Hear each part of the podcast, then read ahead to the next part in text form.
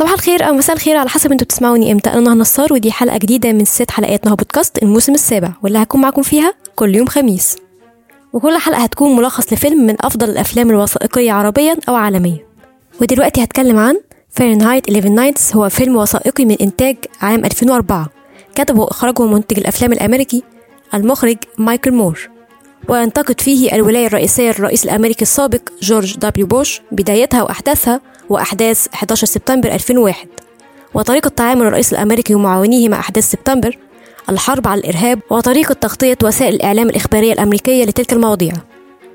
وصدر الفيلم بتاريخ 22 يونيو 2004 واستطاع أن يحقق رقما قياسيا في شباك التذاكر الأمريكية وهو الأعلى من نوعه على صعيد الأفلام السياسية العامة. ترشح الفيلم للعديد من الجوائز وفاز بكثير منها أهمها جائزة النخلة الذهبية في مهرجان كان السينمائي عام 2004 وانتهى به المطاف ب 26 جائزة و12 ترشيح. وتكلف الفيلم 6 مليون دولار وتم إصدار كتيب عن الفيلم باسم كتيب Fahrenheit 9/11 الرسمي احتوى على النص السينمائي الكامل للفيلم. وثائق وتوثيقات لمصادر المخرج مايكل مور مراسلات مشاهدي الفيلم لمايكل مور مراجع المخرج ومصادره مقالات سياسية وصور ورسومات كرتونية عن الفيلم وذلك في 373 صفحة.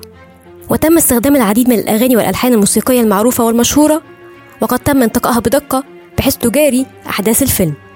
وبكده انتهت حلقة النهاردة من بودكاست. ما تنسوش تعملوا like أو subscribe لو في عندكم أي معلومة إضافية بخصوص حلقة النهاردة أو اقتراح الحلقة الجاية شاركوني بيها في ال comments. bye!